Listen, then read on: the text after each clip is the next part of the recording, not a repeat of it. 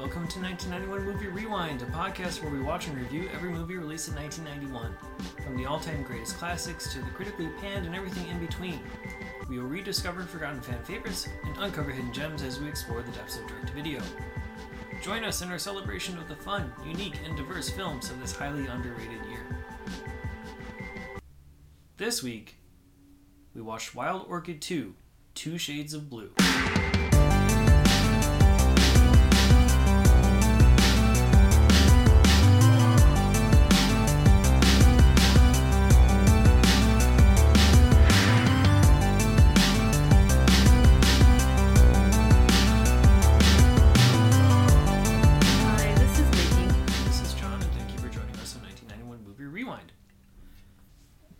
Orchid 2, Two Shades of Blue, takes place in California during the late 1950s.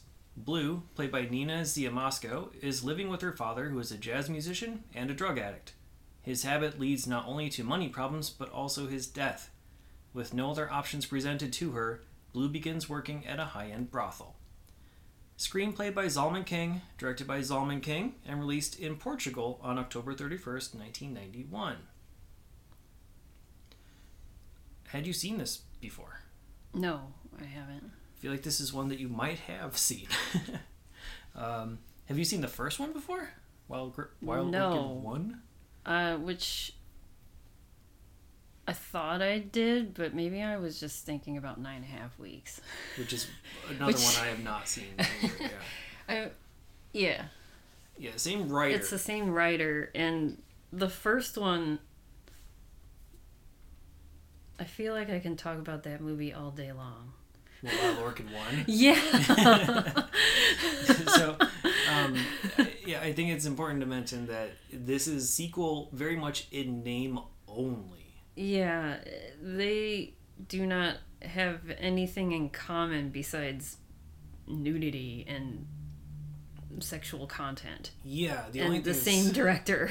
yeah same director same writer and quote unquote erotic content yeah. and that is it I tried to find other movies that were like sequels that had nothing to do with, you know, the original movies, yeah and I really couldn't find anything. there's no like, Like- list out there There are lists, but I was like, because there are, I just did a quick search. There was a couple of lists, but when I was looking at these lists, I'm like, the, at least there's like, I'm trying to, uh, because one of them was like, I've never seen the Blair Witch 2, but they Oh, said yeah, the Blair neither. Witch 2 had nothing to do with the first.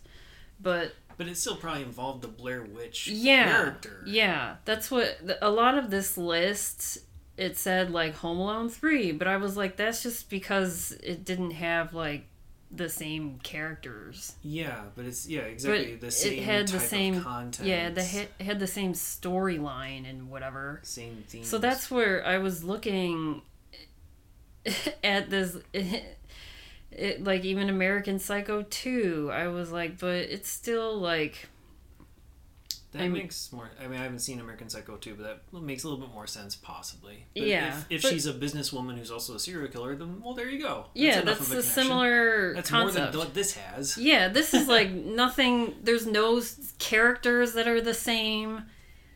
The story isn't the same. This takes place, I don't know, like 40 years before the events of the first movie, Yeah. basically, because this is, or 30, I guess, because it's late 1950s.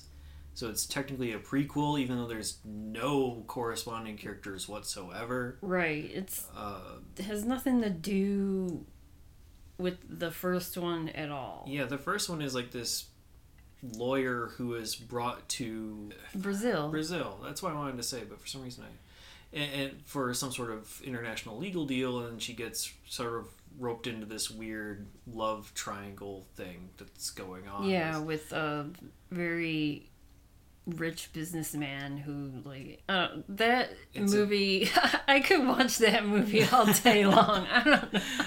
or then talk about it. So, but this one is yeah, basically everything that happens in in that first movie was of her own free will. For I, you know, I guess you could probably question some of that stuff, but you know, for the most part, everything she that was happens in the of first Wild Orchid is she of was her set own up, but- volition.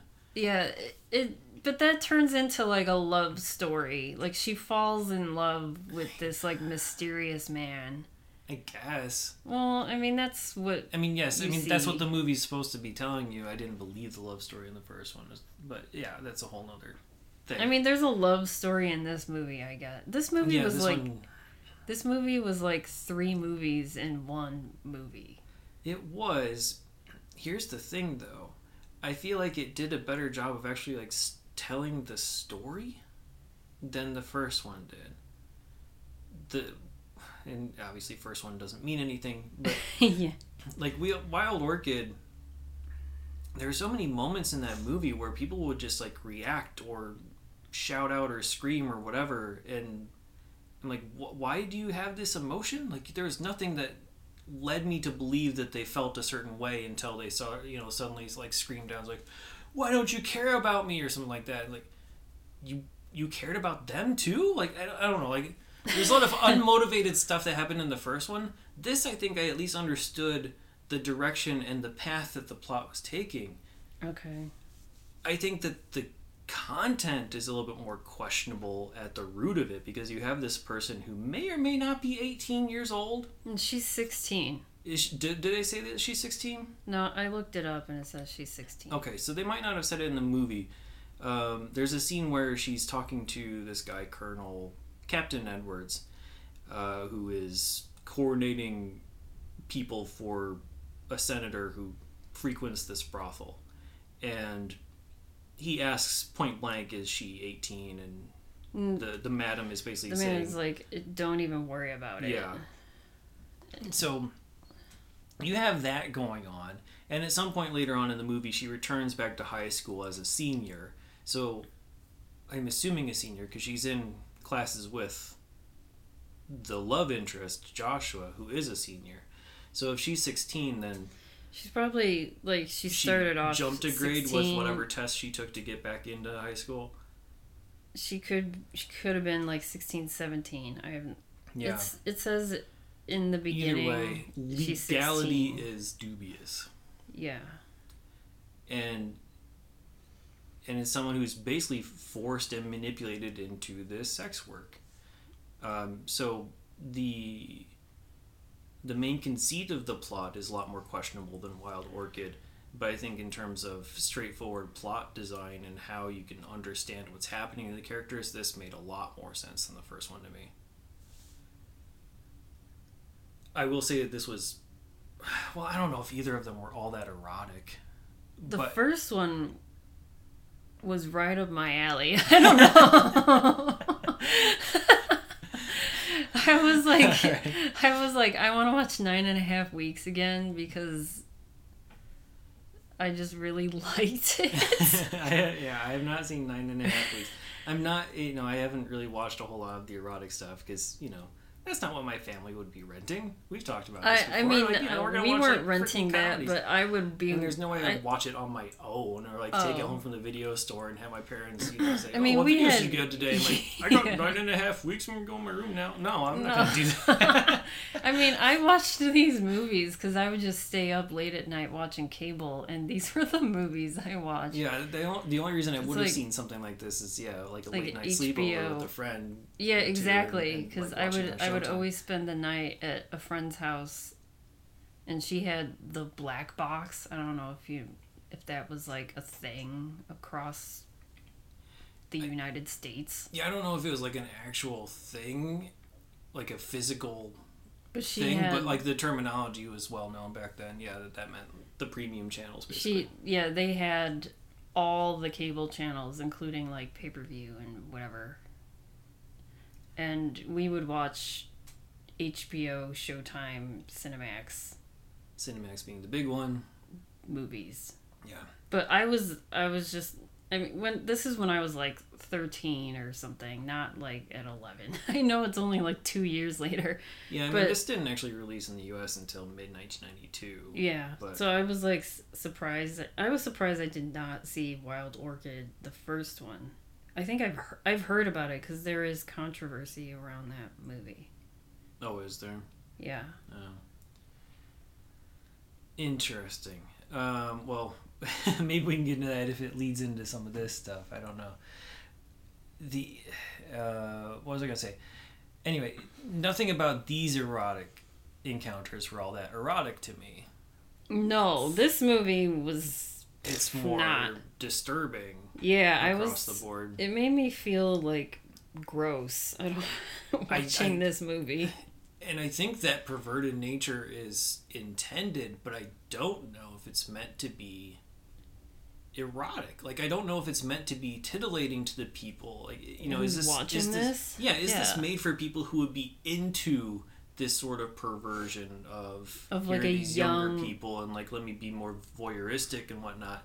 Like is that on purpose and catering to them, or is it meant to be sort of disturbing to a more general audience? Considering it's Zalman mm-hmm. King, I would probably say the former. Yeah, I'm. He's known for making like erotic stuff.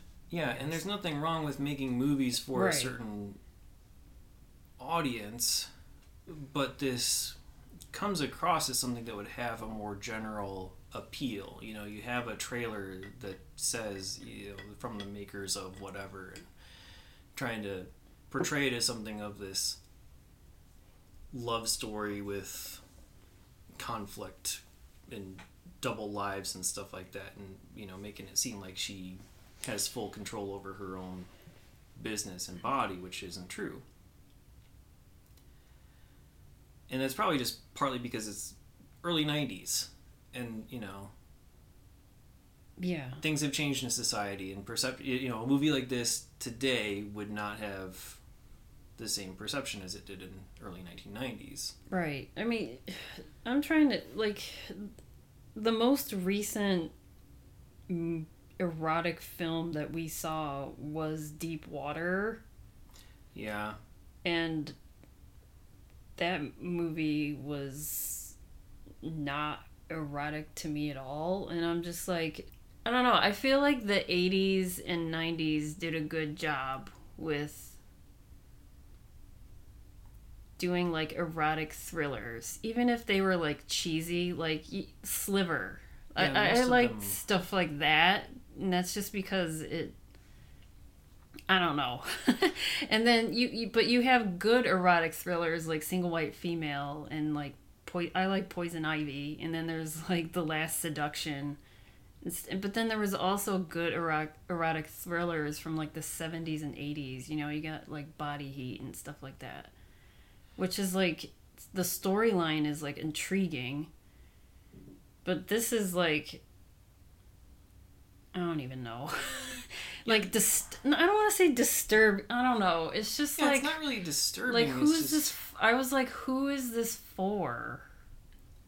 I think it's besides the director like did he just want to make this to because he's wants to do something like like what is he trying to tell i don't know Well, I, I mean, I, I could ask that same question to the first one. What the hell was he really trying to tell? Because it seemed like nothing happened in that stupid movie. i mean that movie reminded me so much of other like books and stuff that i mean that movie is very close to nine and a half weeks. You have like this brooding like mysterious rich guy who's like you know telling this girl what to do and she's like coming out of her shell. She's kind of like shy or whatever and he's trying to like you know become more inhibited or whatever the hell. And then that's kind of like a little bit like nine and a half weeks but then it also reminded me a lot of 50 shades of gray Which is another one Which I don't is- have I much know. context for other than the BDSM aspect. Yeah. They know that that exists in there. But, uh, yeah, I think the 80s and, you know, 70s through early 90s were probably a key point for these erotic movies because of the home video market explosion. yeah you know it would be a lot easier to we're probably going to see a lot of these if we you know for however long we continue this podcast for because it was ripe for that you have this home video market you don't have to worry about theatrical release just put it on home video and you can have something that you can rent without going into that back room with the curtain right because they're store. not it's not full on you know nudity, I guess. Yeah, it's and not. so it scratches that itch, and who? So in, in many cases, who cares about that story? Um, yeah, I mean, yeah, people don't. When people are looking for that, they're not caring for a story. Yeah, and so I mean, I think that's sort of what they're they're going for in a way, and, and I do like a couple of the characters' progressions. I do like what we didn't really say. Like Blue is the name of the the main character, uh, played by Nina here, and I mean, I I like her progression. I like her character overall. Yeah, she was just put into a shitty situation. and it's I'm trying to I feel like there's a comparison to a movie that I could make but I'm just not really fully grasping it right now. Like I'm thinking of like Freeway or something like that you know? I thought of because I was thinking about Freeway and Freeway Two. Those are other movies that have nothing to do with each other, but Freeway Two is like about a fifteen-year-old sex worker who like gets into some shit, which has nothing to do with the first movie at all. So that that was another movie that I thought of that that's probably like the closest where the sequel has nothing to do with the first one. and I haven't seen Freeway 2 but I can at least say from watching the first one that that movie doesn't shy away from the brutality Yeah. this one almost seems to glorify it. You know, they're bringing this person into this brothel environment where you know the father is is dead very early on, which is kind of surprising, honestly, because the dad, played by Tom Skerritt, uh, is this jazz mu- musician. I was expecting that bigger name person to be in this movie throughout, and the fact that he dies basically like ten minutes in was kind of like a interesting shock. It was a nice, you know, unexpected change of pace for a movie like this to have like one of your biggest name people gone that quickly. Um, but then you have Elle come in as as the madam who's basically saying, "Yeah, I mean, guess who paid for your dad's funeral and all this stuff? You have nowhere else to go. You have nothing else to do." And she's basically preying on this orphaned girl to turn her into sex work, which she was sort of forced to do already because the club owner was owed money and yeah, she she she slept with the- the club owner who has been like longtime friends with her dad to give him more heroin because he was, you know, going through withdrawals. But the weird thing in that beginning, he was like the father was trying to hide his addiction to her mm-hmm. for like how long? I, I'm not sure how long they've been on the road and doing stuff. it just seemed but- like he was doing this for most of her life. They don't really talk about. They sort of talk about her mom, but they don't talk about. I mean, I'm assuming the mom died. I don't know when. They didn't say when, no. but she's all of a sudden just like with her dad, and he's just going up and down California at these jazz clubs, and the only way he gets money is just playing, you know, his trumpet at a jazz club. Yeah. And then I don't know. That's their life. That's their life, but yeah, this guy Jules who owns the club has been with them for a long time in some form or fashion, been very friendly with them, and when Blue goes to get money for Jules, and it, again, some of the dialogue is just very unmotivated. Um, you know, so they're like standing outside of the motel, and Blue is basically, you know, saying, I need to make money for my dad. I could, you know, clean dishes at the club or whatever you need me to do. And he's like, oh, that'd be way too many dishes. And then she's like, okay, well, if you have another idea, just say it. Like, as if she already knows that it's going to go to sex, but there's nothing in the conversation previously to indicate that it would. Yeah. You know, so it's like that kind of unmotivated stuff that happened a lot in Wild Orchid 1, um, where it seemed like people were just like sort of reading minds or just skipping a bunch of steps in the conversation to get to the juicy parts. Uh, that's what happened here, and so Jules basically is like, yeah, you're, you know, if you've never been with, you know, have you ever been with a boy or whatever, and, and gets to that whole situation. So anyway, he, she's with Jules, sees the picture of Jules, the dad, and the mom. Yeah. and I really I was afraid of where that was going to go because once the dad discovered the picture because she took the picture with Yeah. her um, I didn't like where that seemed to go. It's like did you ask him why he had this picture of the mother? It seemed as if like he was the friend was also in love with the mom. Yeah, I think Like, also that's what it was alluding to. I think at he was least like, a conquest of his, sort of the way the blue ended up yeah, because he was like, you look so much like her, and you remind me of her. Blah blah, saying all these like gross things to a teenage girl. Yeah, but the dialogue also sort of alluded to the possibility that Jules was actually her father. Oh well, that's then what that's it seemed like to me. I'm like, I don't like worse this is to going. me. Yeah, like this doesn't like not not necessarily the Jules knew, but the dad would have. right. Well, because then So, like, but, when the know- dad finds out that she slept with him, he goes fucking insane Uh huh. and starts like trashing their hotel room. Yeah, and I thought that was possibly partly why. So, it, nothing was resolved in that front to confirm. Yeah, nothing was another. really because then he dies that night. Yeah, he, he like ODs and he's like in the back In the- in or the car. front. No, he's in the car because then he's driving he, the car. yeah, he's driving. But it's He passes out. Yeah, he passes out, and the car goes in reverse, and he gets in. He's like slams into another car. Yeah. And dies from that. So either from the car crash or an overdose or combo. So that's when Jules comes with Elle and basically says, "Here's your option.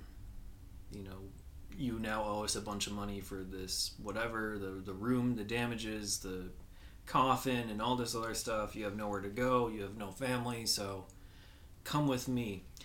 And then they try to glorify this brothel by saying how high end it is and you know how you know look at how fancy everything is and look at the fancy mm-hmm. meals we're going to be having and the best clothes and the best everything and like they really do try to glorify this whole situation in place. Oh yeah. at least in terms of the movie. And blue is kind of just catatonic for the first half of the movie understandably Right. And you have like the other girls in there saying, you know, see, like there's that part with Mona, like showing her the, what the other girls do.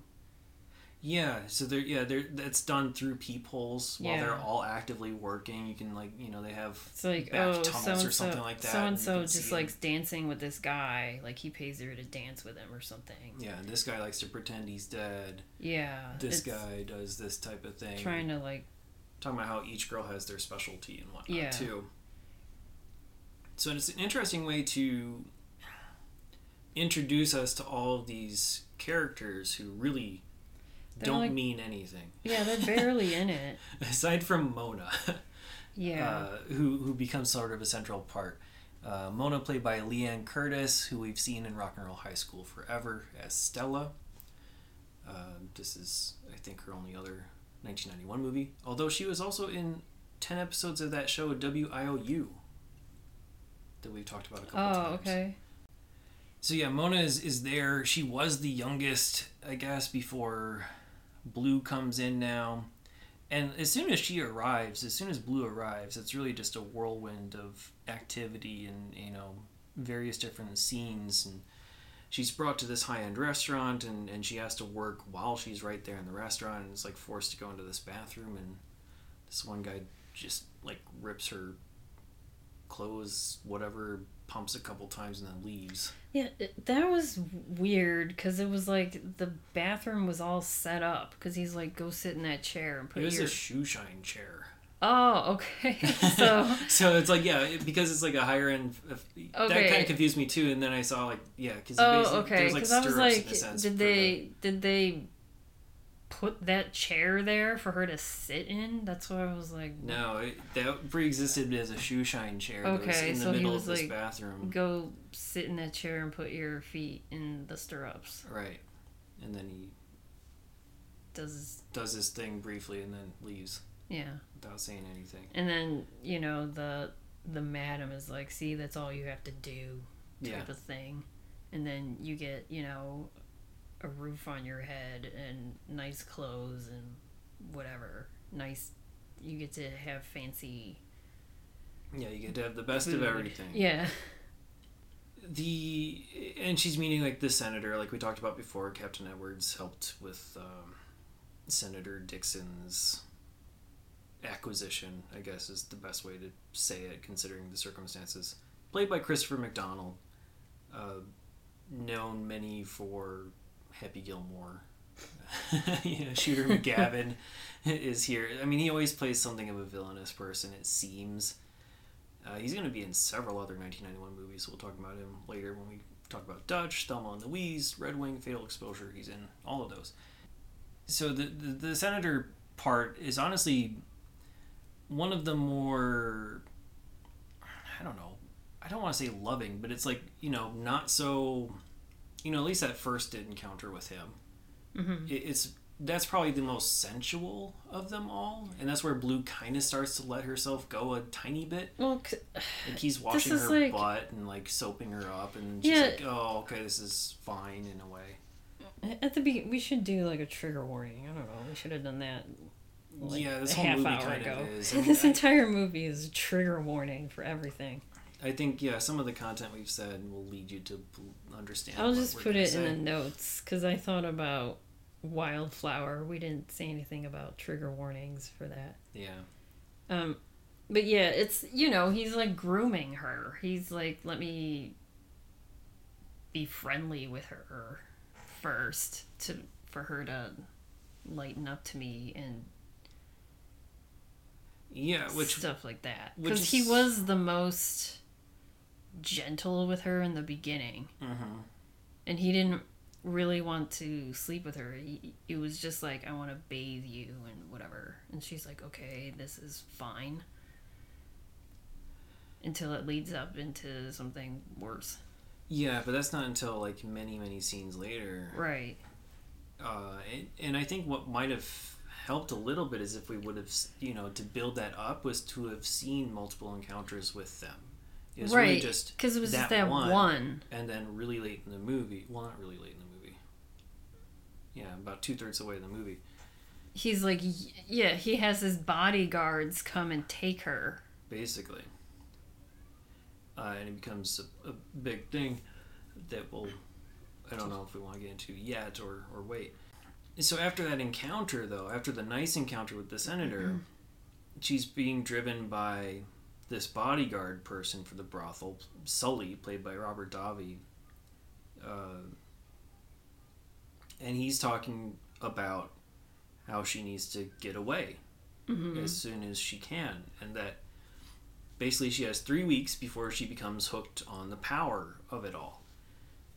Um, otherwise, you know, it's not that she's going to be addicted to the money. It's not that she's going to be addicted to you know the the sex or the attention. It's that she's going to have all this power over everyone because she doesn't care Mhm. what is going on, and they all do. And that's where the power dynamic comes from. And so I think like that type of monologue again makes this movie a little bit better or more. mm, I don't know. Um, better constructed than the first one because you actually have these character motivations that are building and actually built in, and you actually have these dialogue scenes that make sense. so, uh, you know, I appreciated that. I appreciated Sully's character overall.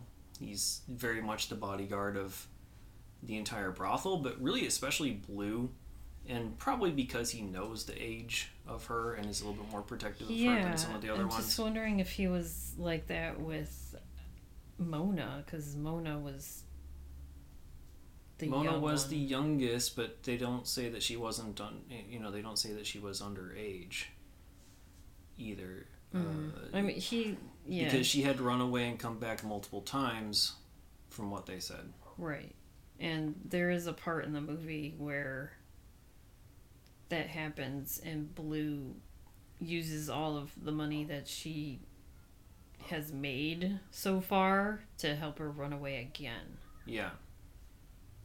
And then she comes back later on. Yeah, she's like, I just couldn't handle it or whatever. Couldn't stay away. Yeah, Yeah. addicted to the power, as Sully said, apparently. Yeah. Um, but when she's sending Mona off on this bus, right away she then runs into this guy Josh, who we talked about a little bit in passing, but we meet him very early on.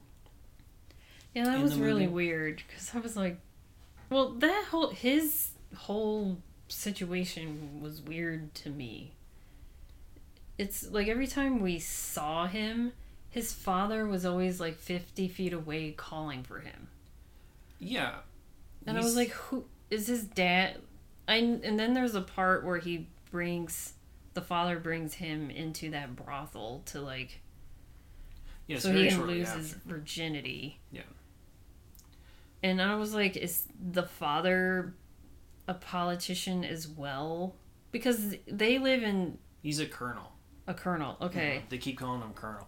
All right. So, but okay. So they're mostly in Sacramento.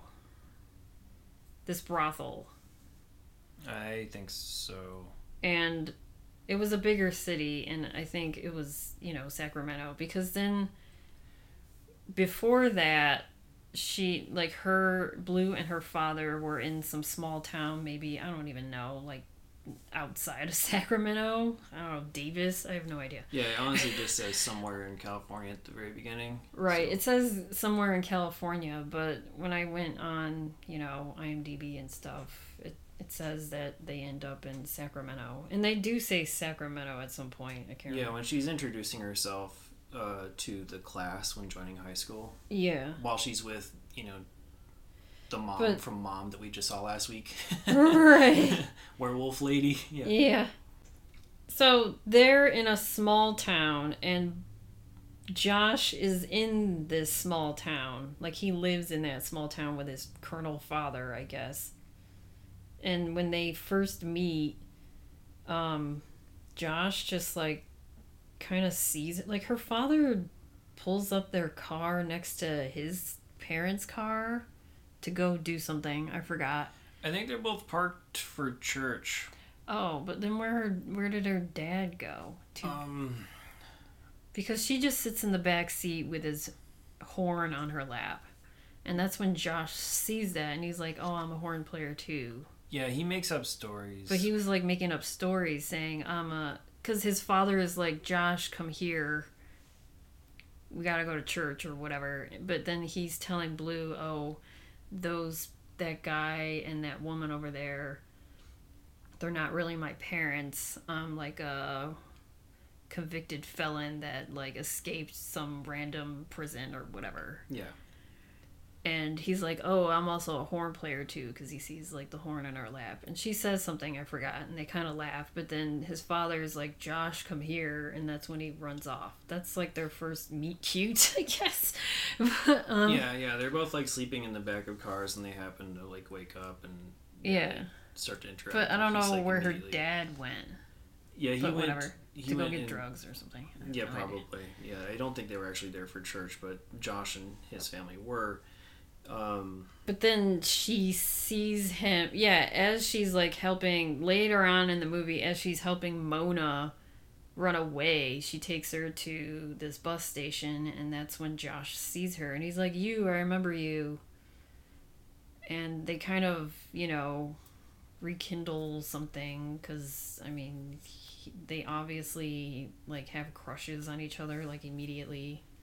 Yeah, and he's a charming individual. Yeah, and he's like, I remember you, blah, blah, blah.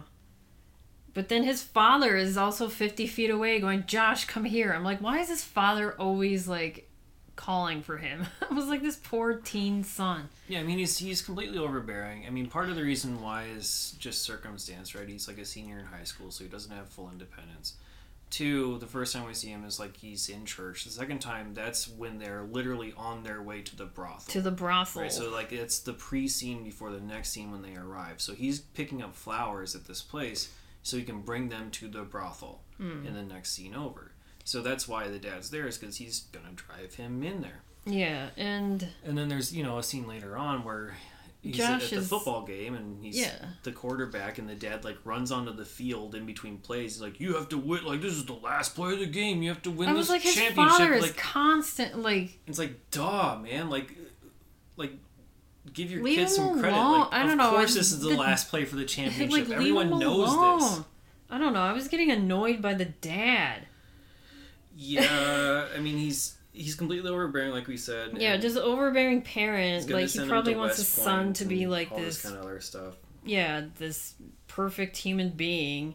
But and then once when you know Josh is being called to go to the brothel, he's like, "Can you meet me here tomorrow, four p.m.?" And she's like, "Yeah." But then she goes back to the brothel, and then at the brothel, she always wears this black wig, like as her persona. Yeah, she's always wearing something blue, Yeah, but she wears a black hair wig when normally she's blonde. yeah, And so she arrives late um, after being chased in this Uh, crazy chase- chase. in on her bike by this car full of guys with this one guy in the backseat, JJ Clark, with like bleach blonde hair, who's basically threatening and harassing her and saying, "I'll be back for you later," type of a thing. And Sully steps in to to kind of save the day there too. hmm Uh, but yeah, so then she arrives after this and has to go into work, and and um, Josh is there with like the lineup of girls, and he's like joking around because he's like, you know, he's a goofy Kid, yeah. goofy guy who's trying to be charming and crack jokes all the time to take the pressure off of everything. And then Yeah, his father's like picky. like his father's being all pervy and gross, saying pick your woman. Oh, and I'm sure there's plenty of guys who've had that happen with their dads. oh yeah. You know, like you That's like. Do you ever watch the Bunny Ranch? Yeah, that's what I was gonna say. Like the bunny, the bunny ranch, the HBO thing. Yeah, like, the you know, HBO that, that that- kind of thing happens. yeah. Um, I, I don't understand it, but hey, you know, I don't know. It's it happens. a thing, and so But Blue walks in later. yeah, she comes in down the stairs, and I guess he picks her, and they don't. He's talk. They, you know, she takes him to a room. She's not saying absolutely anything. He's like trying to talk and whatever. She's just, you know, slowly taking her clothes off. But they, we find out later that they don't sleep together.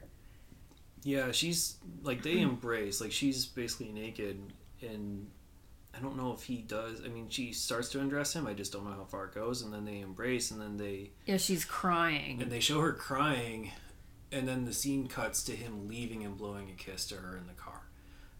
As as As if, away. well, because that's in front of his father, so he has to act like he's a macho man now or whatever. Well, he also says that he. Okay, here's the weird part because like later on when they meet again as high school students, hmm he's talking about this encounter as if he didn't recognize that that was her at the brothel. And I'm like, you really didn't like? I thought that was the whole thing that you totally understood that that was her. No, he But didn't he know didn't. it was her. Which, I mean, she's wearing a wig, yeah, but I mean, it's He not said- that different looking. He's like, you know, he he said that he was with an Oriental girl. That's Well, what he she- said because like the black wig and like the She was the, wearing like the a silk robe or whatever. yeah, like a what I can't But, like, think of what on. it's called. What a geisha would wear. I can't think of the term now. That you know the the very gi oh okay or whatever. Um, but I mean, like, I thought that was him making another joke and like sort of like playing it off and you know lying like, he had oh, the as past. he knew as he really knew it was her. Yeah, because he should have. Yeah. It seemed pretty obvious. Uh, but he didn't. And, the, I the fact that she didn't say a word, I guess, helped cement that because if if she would have talked, then he would Yeah, he would've two and two together. But oh well. But she okay, she cries and then the Madam Elle, she's like, "Do you always cry?" Like she knew like she was watching them. Right after that, she's like, "Do you always cry when you make love?" I mean, maybe because she just saw the tears or the you know like you know how faces still look red and puffy after you're done crying, and she might have been able to tell. but and then it was like end of that scene and then on Mm. to like the next whatever scene it was that one guy's bachelor party or whatever Yeah, jj, the JJ Clark, who's basically like this Steve-O type of dude, like very boisterous and like over the top. oh and i was thinking like biff or something Yeah, yeah. I mean, like honestly, like physically in the face, he looks like Steve-O to me. yeah but he- i mean it's like that 50s like jock He's just like don't a punk ass fucker. I don't know. yeah yeah I don't know. Like he's he's supposed to be like a shitty, shitty snot nosed fuck. yeah Um, and she's uh and his taunting friends- him Yeah, his friends like all paid for the encounter or whatever. And it's like I told you I'd be back, blah, and then she like gets So she just like play, yeah. all. She starts to play into it a little bit. She's like, oh, does it? She starts to like, uh, take her clothes off a little bit, and she's like, oh, do you want to take advantage of me in front of all your friends? yeah, like they like bought what you you for said me. Why don't you before. show them what you? Yeah, show him what you can do. Yeah, and then you're he's such a big man type. and then thing. he's like, what the fuck? Like Yeah. getting a little. And then that's when he was like, okay, let's go. And, she, and but she's like going. She's like trying to take his clothes off. She's like saying, "Oh, does your bleached hair yeah, um, does it match? does it match down there?" And then she's just saying all these things, and and then she starts like screaming and whatever, and humili- humiliating him further, where he's like, you know, "Fuck you," and then like runs away. Yeah. And then yeah, that's when Elle like slaps her and like you know, you, can't You can't treat do that to a like client, a paying client, or I'm like, wouldn't you have gotten the money though already? They did. I mean, who knows what the rules are there of refunds, but uh, whatever. Long story short, yeah, they have like a small confrontation. Then, like very shortly after that, they have like a brief half dinner scene, and then the senator calls for Blue like immediately, like come to me now. Um, and then that's when it that's when his demon side comes out because she's like immediately set up for like this weird kind of looks like a snuff. snuff film. yeah, this weird ass snuff film where she was gonna be like, like a hood over her head. She's like getting stuff ripped off. They have like a camera set up with like lights and everything, and several guys in handcuffs, and she's tied up and all this kind of shit. yeah, as So it if they were gonna like take turns. Cause then he, the senator, was like, just think of them as a, and as an extension of me, type Right. of thing. And that's where another scene or two with the senator would have helped Yeah, to sort of 'Cause she- set this up because it really seemed like it came out of nowhere. Yeah, because she was like, oh, the sen like it seemed like she did have like this nice relationship with him because he was like nice to her in the beginning, like you know, like kind of gentle. They should have shown, yeah, they should have shown her at least two more times with him Yeah, build up the trust or something, this or, up. or for give us a glimpse of his darker side. Yeah, and that's when you know Sully comes in and interrupts them and like he sh- he he shoots at them but doesn't shoot them. He just shoots like a vase or whatever, Yeah, and then steals their money, takes her. steals blue, and then they run away and start a new life. But I was like, They buy a house together and pretend to be a family. like in in a day. Yeah, yeah, in a day. And she's like next day she's in high school and Sully is her play dad, like Yeah, pseudo dad. yeah. And she goes to the same school as Josh now. So that Right. And then now it's like this whole other movie. And, yeah, I honestly thought like after they ran away, like okay, well this is almost over. It's like no, there's like No, there's a 45 minutes whole left. other movie now. Um, and that's when we find out that Josh did not recognize her at the brothel because they, you know, have a Yeah, discussion about how he's a start- yeah, virgin they- and how she, how he almost was with somebody and Uh-huh. wasn't, and all this kind of stuff. And They start dating Mm-hmm. Until you know that football game when the I guess the this is the where I was like, yeah, well then Elle finds out. I don't know how many days or weeks go by. no, It doesn't really no say. idea at all. But then Elle, you know, calls into the school as her mom, Mhm. like one of her teachers or the principal or whoever. It's like, oh, your mom's on the phone, And she's only like- Blue knows that that's not possible. Right, but then she takes the call. I would be Right. like, I don't have a mom, and Yeah, not like, take no, the call. Yeah, Yeah. But I think she probably just wanted confirmation. Oh, that Elle did actually find me. Like I think. that's the only reason I could think of that all right. would make sense for her to actually take the call is to like 100% confirm that oh she's been found and she needs to run away again, or at least thinks that she does.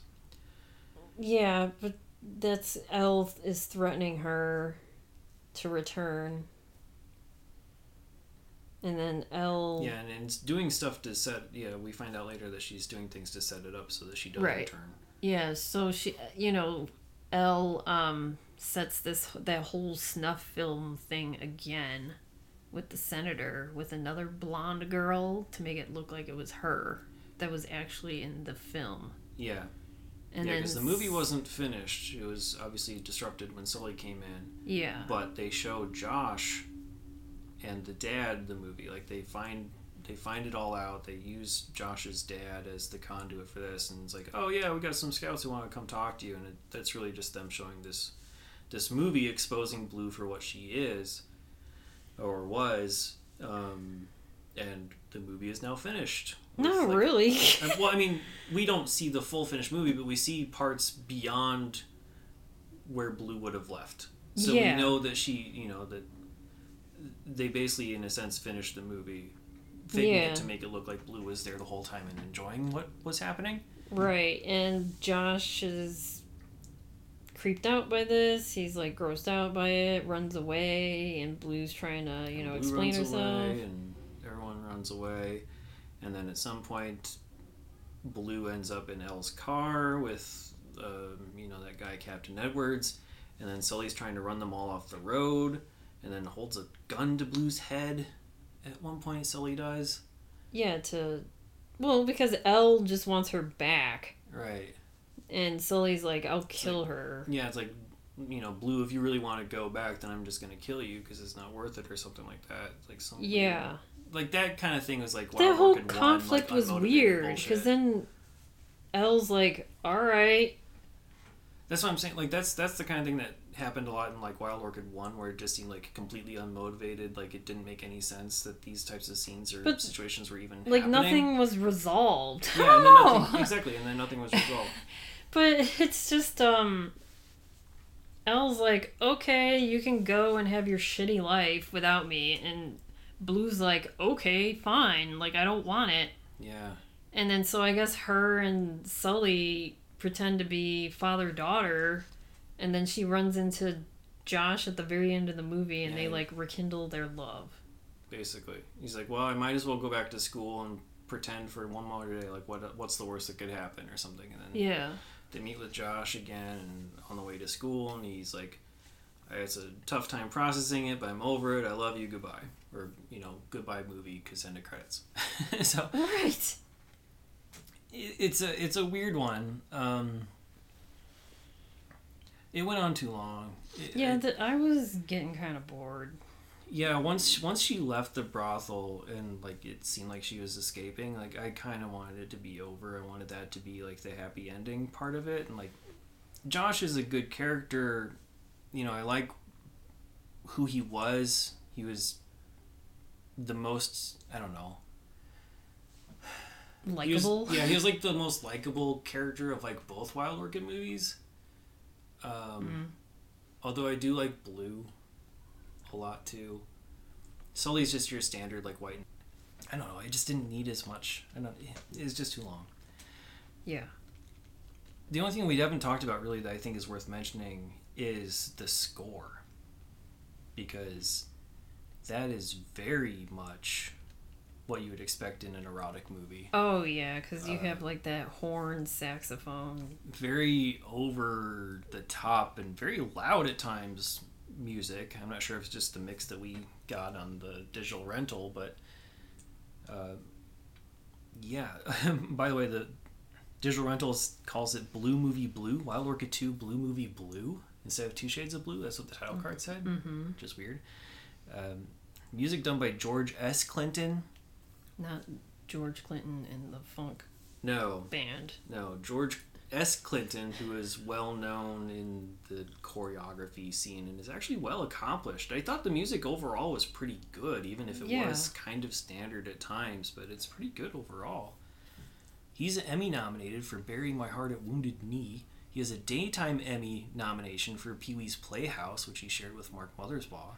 He also has a Razzie nomination for Howard the Duck's Worst Original Song, and a Stinkers nomination for the most intrusive score for The Apple. He was part of Oh, the Apple score.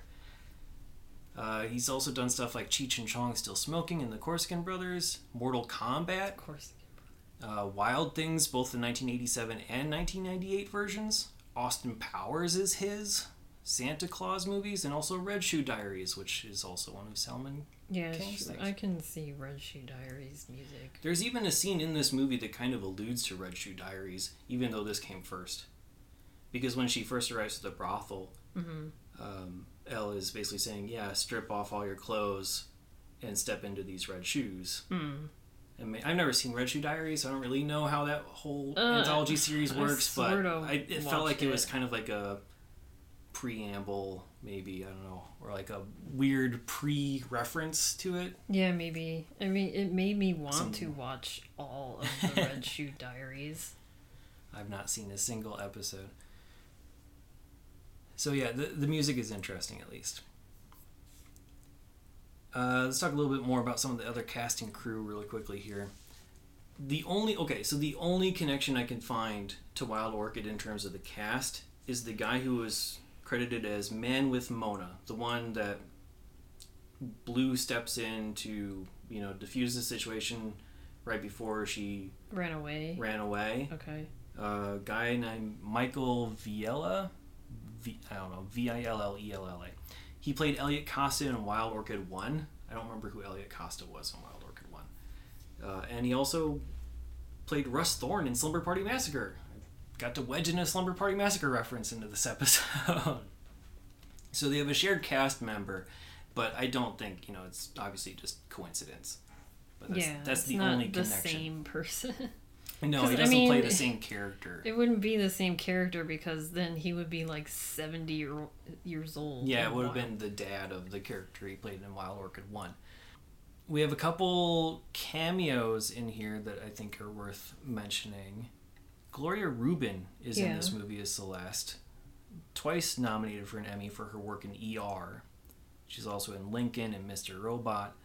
Uh, in 1991, she was also in The Young Riders in one episode and also a couple episodes of the Flash TV series. This is a very early role for Gloria Reuben as one of the girls working the brothel. Uh, we have Jules, played by Joe Dallesandro, only really appears in those first couple scenes, and then it's all Elle all the time in terms of, you know, adults. Yeah, I mean, she. So Elle was supposed to, in the beginning. Well, after her father, Blue's father died, Elle was like, "I'm gonna give ten percent to Jules for your first six months of working because Yeah. you owe him for your father's funeral costs." And then you know she. And Blue also, when she finds out that she has to work at this brothel, she trashes the jazz club and she's like okay well your earnings are going to go to this mess you made too Yeah. but they don't show her, like Elle and Jules working together after that No, they don't. So it, it, it's it's not unexpected, but it, it's interesting. I'm actually going to save Jules for last because I, think he's probably the best pausing on the credits candidate for this episode. Let's talk about Elle really quickly because I don't know much about her work because she's mostly an Australian film actress and I don't have a lot of U.S. crossover for some of these movies. I don't recognize most of the stuff that she was in. Played by Wendy Hughes, she is an Australian Film Institute winner for Careful He Might Hear You. Also nominated for several others, such as My First Wife, My Brilliant Career, Echoes of Paradise, Lonely Hearts, all movies that might mean something to Australian film audiences, but maybe not so much over here. We talked about Zalman King, Golden Globe nominee as a supporting actor back in the 60s for a show called Young Lawyers, which he was on for a couple years. Razzie nominated for a screenplay for Nine and a Half Weeks, which was interesting to see that that was Ra- Razzie nominated. He's also responsible for Two Moon Junction, Red Shoe Diaries, uh, 33 episodes as a writer, 11 as a director for that, and also a, a show called Body Language on Showtime. Nina Siemaszko, if we're pronouncing that right, hopefully, played Blue. She's been in stuff like License to Drive, Floundering, The American President, Suicide Kings, more Tales of the City. Tom Skerritt, we talked about, he has that brief role. He's an Emmy winner and nominee for Picket Fences.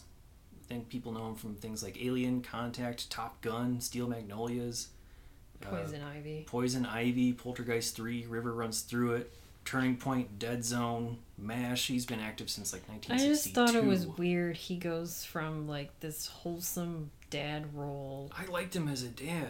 Like the the scenes where he wasn't, you know, breaking up rooms. Like he had a really good dynamic with his daughter in those He- couple scenes. He goes from yeah, but he goes from like wholesome dad and Steel Magnolias to like this, and then Poison Ivy. Honestly, I was kind of worried about this movie just because I saw his name in the credits, and after we saw Wild Orchid one, you know, it's Mickey Rourke and then Who Carrie Otis Carrie Otis. Yeah, or thank Jackie you. Jackie Bisset? Uh, Carrie Otis. But like seeing the big name of Tom Skerritt, I'm like, is he gonna be like the lead guy, like Michael, like Mickey Rourke was? I was kind of worried about that. Oh, like in. a brooding, yeah, or just like the mysterious main, man the main love interest of the to movie. her. Well, I didn't know who Oh. would be. So I, you know, it could. I mean, have been. that's it like could have Poison been. Ivy. I don't know. It could have been Tom and, and Wendy Hughes as Elle, for all I would have known going into this. But um, no, he just has a very short role. Robert Davi as Sully, Razzie nominated for Showgirls. He's also going to be in the 1991 movies White Hot, The Mysterious Murder of Thelma Todd, Legal Tender, Taking of Beverly Hills, and Under Surveillance. Best known probably for things like Goonies and Die Hard, License to Kill, Maniac Cop 2 and 3. I'll also quickly mention Brent David Fraser, who played Josh, Joshua Winslow. He'll be in one more 1991 movie called Plymouth. He was in things like Class of 1999, Wild at Heart, and Dead at Breakfast. Uh, lastly, we'll talk again about Joe Dallesandro his Jules. He's one of the guys from the Warhol, uh, Andy Warhol, Paul Morrissey crew. Hmm. Uh, so he's been in things like Lonesome Cowboys, Flesh, Trash, Heat, Flesh for Frankenstein, Blood for Dracula, all that stuff. He's also gone in and been in things like Crybaby with John Waters and The Limey.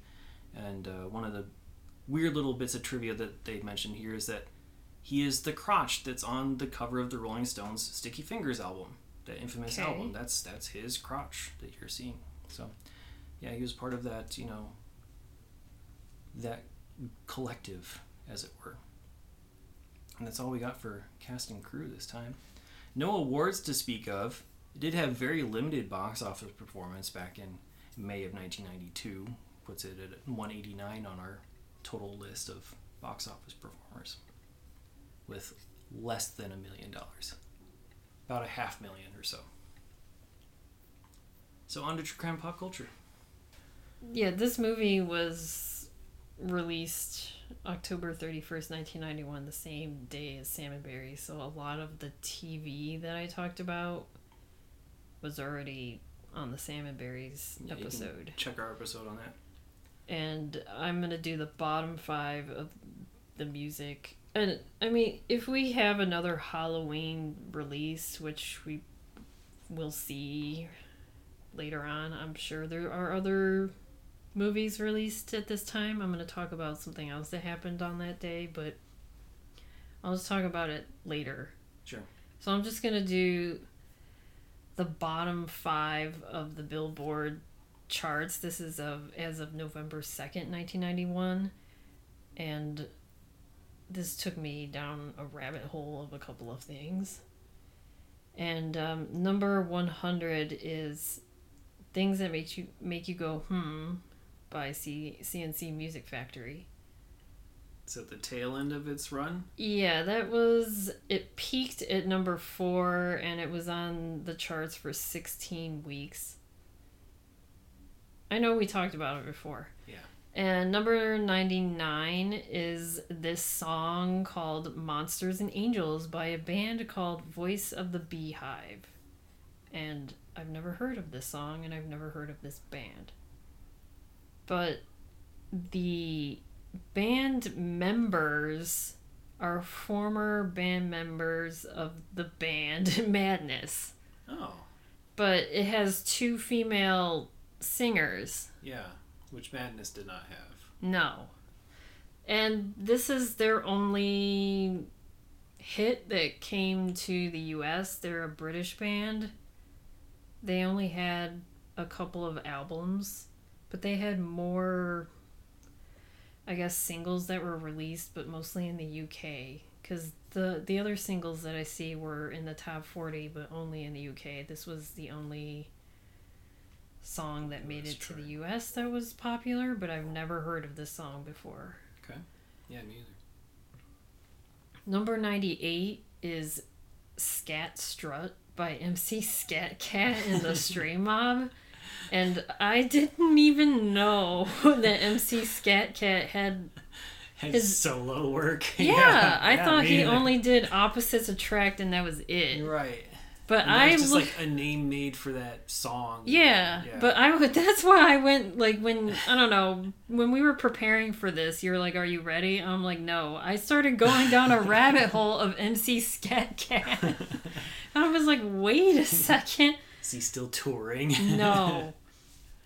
So, this was the only album that was made by this group. It's like it's two guys. They're called the Wild Pair. It's a duo. I guess it's like two singers for this. Well, the Skat Kat and then his crew, mm-hmm. and it's two guys by the name of Bruce DeShazer and Marv Gunn. And obviously, they became very popular with just Paula Abdul's Opposites Attract. This song, the video has Paula Abdul in it. It's just like her dancing again with the Skat Kats, but it's Okay. like Skat Kat with like other cats. It's animated, but then you see Paula Abdul like dancing around with them. Hmm. Like opposites attract, you yeah, know? yeah. and I thought that because when I saw the title "Skat Strut," I thought it was that other song that's "I'm the Scat Man." Oh, from like the late '90s. Yeah, I thought that was that this, Okay. but it wasn't. and then like reading more into these guys. Um, this album was poorly received and it failed to chart. And on the AV Club website, it was deemed as one of the most least essential albums of the 90s. That's too bad. I, So probably they- like. I mean, yeah, this is something for like kids because it's all like, you know, rapping cats and it's all animated. But this was the only other single that came out besides, you know, Opposites Attract. But they did have this one album that only came out in the year 91, but that, that was, it, they came and went because no one received it well. No one liked it. I just thought that was hilarious. And then number 97 is the song Forevermore by Stevie B. Stevie B is another freestyle singer. He's come up before. Uh, I don't know. I don't maybe. know if this song has, but I think he has. Yeah, because he has that other song, Because I Love You. Yeah. I don't know if That's that's a one, I think. 90. I don't think. I thought that was more late 80s. Number 96 is Paula Abdul, Her Promise of a New Day. That was number one at some At point. point. Because we heard. I remember talking about that, and that was six, 16 weeks on the chart. So we'll move on to rankings and ratings. Uh, where on your one to five star scale would you put Wild Orchid 2 Two Shades of Blue? I'm giving this a 1. Oh, you're not giving it a 2? You're No. not giving Wild Orchid 2 Two Shades of Blue a 2? No. okay. I would give the first one a 3. Wow. I'm completely reversed. Like again, like I don't I think the content of this movie is more disturbing, but I think it's much more palatable as an actual cohesive story than the first one. I like so much in that first movie. I'm like, what the fuck is going on and why? Like, why is this person saying this all of a sudden? Like, it, none of it made sense. There was no Uh, I character was, ri- progression. I don't at know. all. I, I was, I was riveted the entire. I was like, I. This is something that I would want. Like, how did this get made to talk about? it's, it's just like why is this lawyer putting up with all these sexual harassment lawsuits i don't know Um, yeah, uh, that I mean, both movies are not great, but that movie is so much better than this movie. I don't know, I feel like this had. Yeah. Anyway, I've said it a couple times. Uh, it doesn't mean it's great. This movie's not great. It was shot well. It looks really nice, like cinematography wise and directing wise. It looks nice. Content wise, mm. Um, so I'm gonna give it a two. I'm going to get do the full two um, on my zero to four star scale. Every movie's worth watching once. Would you watch it again? I think I already know your answer here. No. But you would watch the first one. Oh, I would watch the first one. Like, I would do like a double feature, nine and a half weeks. Wild Orchid, Mickey Rourke Fest. just I, I don't know if he just no, does nothing but soft whisper in nine and a half weeks, but that's all he did in this one. Uh, I mean, if that's like on somewhere, I w- I'm like really curious because I haven't seen that movie in a really long time. Yeah. Um, I would watch other Zalman King stuff over these two movies. I would watch in nine and a half weeks because I'm curious. I'd be interested to see what some of the Red Shoe Diaries episodes are like. But no, I don't think I'd watch either of those movies again necessarily. I, not my the not first, my thing. I'll yeah, find other erotic thrillers that yeah, the have more Oh yeah, there there are better erotic thrillers. Yeah, I'd rather have Like I'd a better- have more like mystery embedded into my erotic thriller. This is This like, is these not. are not thrillers really. no, it's There's- just like erotic movies. there's some weird like intrigue in Yeah. this one. Like the the, movie just kind of Jade is a good like yeah, that's like, a Jade is closer. yeah Jade needs more eroticism in its thriller probably, but yeah. right. Anyway, if you out there want to watch Wild Orchid 2 Two Shades of Blue, as of this recording in April 2022, it's available on digital rental, VHS, or DVD. As always, check your local listings. You can listen to us on all of your major podcasting platforms. Please remember to rate, review, subscribe, and tell your friends. It does help us out a lot. You can email us at 1991movierewind at gmail.com. You can follow us on Twitter, Instagram, Facebook, Letterboxd, and YouTube. Just search 1991 Movie Rewind or go to 1991movierewind.com for the full list of movies, along with show notes and more. Next week, we're keeping the wild theme alive again with Wild Hearts Can't Be Broken. That's available on Disney Plus, so you know it's going to be a little bit tamer in content. also, VHS and DVD digital rental. We will see you then.